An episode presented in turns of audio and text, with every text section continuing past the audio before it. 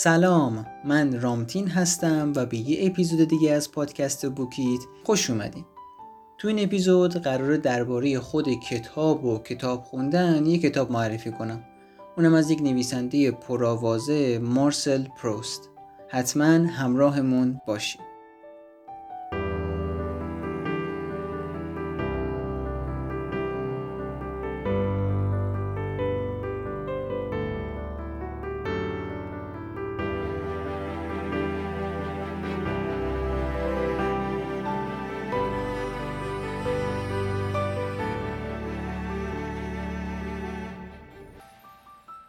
کتاب در باب خواندن یک کتاب جمع و جور و کوچیک 120 صفحه‌ای از مارسل پروست. اگه اسم کتاب هفت جلدی در جستجوی زمان از دست رفته شو شنیده باشین پس از خودشم یه چیزایی حتما به گوشتون خورده. کتاب در باب خواندن رو نشر مرکز برای چاپ اول در سال 98 منتشر کرده. که چند تا کتاب دیگه از جمله در جستجوی زمان از دست رفته رو هم از پروست قبلا ترجمه و منتشر کردن. ترجمه این کتاب رو هم بنیامین مرادی بر عهده داشته که قبل از این کتاب دو تا کتاب دیگه به نام آسیب شناسی روانی زندگی روزمره از زیگموند فروید و کتاب داستانی برو پیش از آن که عاشقت شوم رو هم ترجمه کرده. کتاب در باب خواندن ماجرا و همینطور محتوای جالبی داره. پشت این کتاب هم مثل هر کتاب دیگه یه داستانی است. داستان مارسل پروس که در جوانی شیفته فیلسوف و نویسنده معروف بریتانیا در قرن 19 هم یعنی جان راسکین بوده ولی چند سال بعد از فوت راسکین مقدمه و نقد تند و تیزی رو درباره یکی از سخنرانی های راسکین درباره کتاب می نویسه که اون مقدمه به صورت کتاب در باب خواندن الان داره بهتون معرفی میشه. در باب خواندن کتابی برای درک اهمیت کتاب. کتابی که هر روز دستمون می‌گیریم و میخونیمش می‌تونه عین یه شمشیر دولبه باشه. هم می‌تونه ذهن ما رو زندانی بکنه و هم می‌تونه باعث حیاتی جدید برای ذهن بشه. ولی چطوری یک کتاب می‌تونه همزمان هم سازنده باشه و هم نابود کننده اصلا ما به چی میگیم کتاب خوب و به چی میگیم کتاب بد پروست تو این کتاب قصدش جواب دادن به همین سوال است. در باب خواندن رو میشه به سه بخش تقسیم کرد. بخش اول با توصیفاتی زیبا و رمانگونه از حال و هوای کودکی پروست شروع میشه که قسمتیشو براتون می‌خونم. شاید تنها روزهایی از ایام کودکی که آنها را تمام و کمال زیسته ایم همانهایی باشند که به گمانمان هدر داده ایم. روزهایی که با کتابی دلخواه سپری کردیم. تمام آنچه از قرار معلوم روزهای کودکی دیگران را پر می کرد و ما آنها را مانعی مبتزل در برابر لذتی متعالی می دیدیم و پس می زدیم. بازی که دوستی وقتی به بهترین بخش کتاب رسیده بودیم ما را با آن فرا می. زنبور یا نور مزاحم آفتاب که مجبورمان می‌کرد چشم از کتاب برگیریم و یا جایمان را عوض کنیم. خوراکی های اسرانه که مجبورمان کرده بودند با خود برداریم اما در کنارمان دست نخورده روی نیمکرد رهایشان می‌کردیم. آنگاه که خورشید در آسمان کبود بالای سرمان بیرمقتر می‌شد. پروست در کتاب در باب خواندن به ستایش کتاب می‌پردازه از همون اول کتاب پروست خواننده را با ترکیب جملات کاملا معمولی و استعارات زیبا در کنارش همونطور که در متن بالا شنیدیم در دام توصیفاتش میندازه. البته چون سبک پروست استفاده از جمله های طولانی و کلمات قلمبه سلمبه است باید آروم و با تفکر و تخیل بیشتری پیش رفت تا جان مطلب ادا بشه. توصیفات پروست هم برای کسایی که عشق کتابن و کتاب براشون یه چیز خیلی خاص و ارزشمندیه خیلی لذت بخشه. چون پروست از لحظات و تجربه هایی میگه که داشته برای کتاب خوندن لحظه شماری می‌کرده و از نهار و شام و تفریح های دیگش می‌زده تا به دنیای کتاب قدم برداره.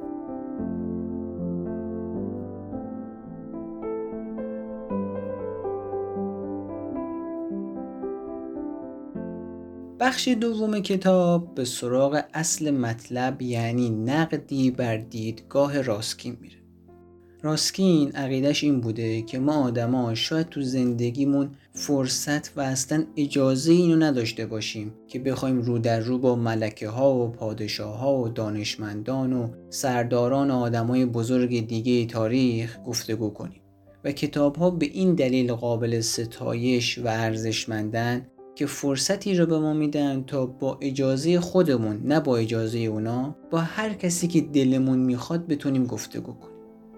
ولی مارسل پروست عقیدش دقیقا نقطه مقابل راستکینه پروست میگه تفاوت اصلی بین یک کتاب و یک دوست به خاطر دانش و سواد اون کتاب نیست. به خاطر نویسنده اون کتاب نیست. بلکه به خاطر نوع ارتباطیه که ما با کتاب می‌گیریم. خواندن را نمی‌توان این چنین با گفتگو قیاس کرد.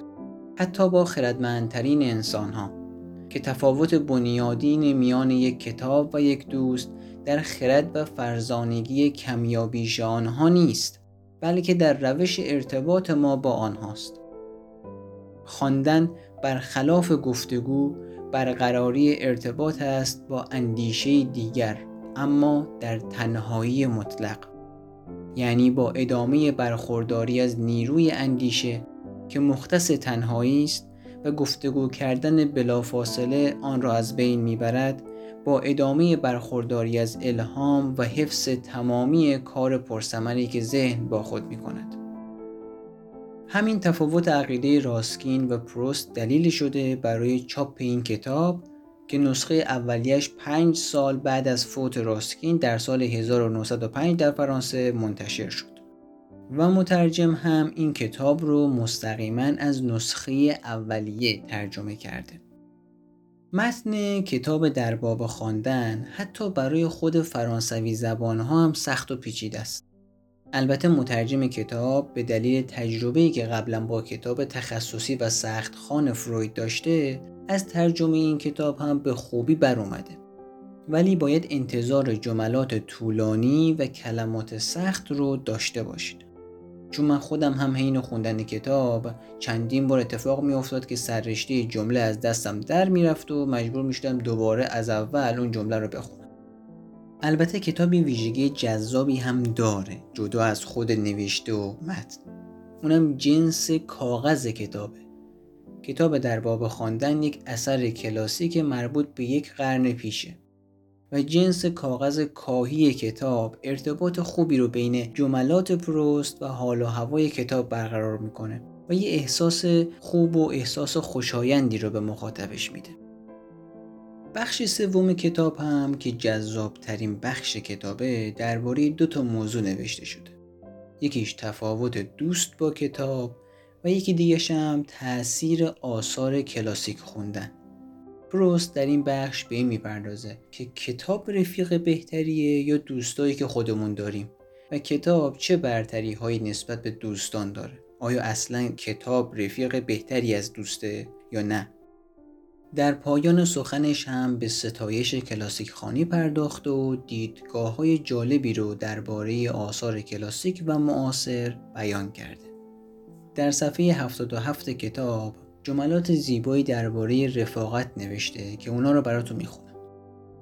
در خواندن رفاقت به یک باره به خلوص نخستین خود باز میگردد. با کتاب ها نیازی به ادب و نزاکت نیست. اگر شبی را با آنها سپری می کنیم از آن است که واقعا دلمان می‌خواهد با آنها باشیم. دست کم آنها را بیشتر اوقات جز با بیمیلی ترک نمی کنیم و وقتی ترکشان کردیم خبری از اندیشه هایی که رفاقت ها را تباه می کنند در ذهن ما نیست. درباره ما چه فکری کردند؟ مبادا خوب رفتار نکردیم. آیا از ما خوششان آمد؟ و بیم فراموش شدن به خاطر یکی دیگر. تمام آن پریشانی های رفاقت در آستانه این رفاقت ناب و آرام خواندن پایان می‌یابد. در این کتاب پروست هر جا که از تجربه و حس و حال خودش میگه تبدیل به جملاتی ناب و بسیار دلکش میشه. ولی زمانی که شروع به نقد موضوعی می‌کنه اون حس همزاد پنداری با پروست دیگه از بین میره و مطلب کم فروغ میشه. قسمت از کتاب هم به نظر می‌تونست ساده تر و خوشخانتر جلو بره ولی متاسفانه توضیحات اضافی و زیادگویی پروست کمی از کیفیت کتاب کم کرده. در نهایت اگه دوست دارید بدونید پشت این کتاب و کتاب خوندن چیه که یه عالم آدم را عاشق خودش کرده پروست در کتاب در باب خواندن به زیبایی جوابتون رو داده ولی چون کتاب یک کتاب روون و راحت خون نیست و کلمات خاص و نصر قدیمی داره حتما قبلش یه نمونه ای از این کتاب رو بخونین و ببینین می‌تونین باهاش ارتباط برقرار کنین یا نه و بعد تهیهش کنین ضمنا اگه دوست دارین اطلاعات بیشتری از این کتاب به دست بیارین می‌تونین به پادکست برنامه کتاب باز سر بزنین که آقای فراستی همراه با سروش صحت گفتگو و بررسی خوبی درباره این کتاب انجام دادن. اپیزود دهم پادکست بوکیت هم تموم شد. امیدوارم که مفید بوده باشه و لذت برده باشید.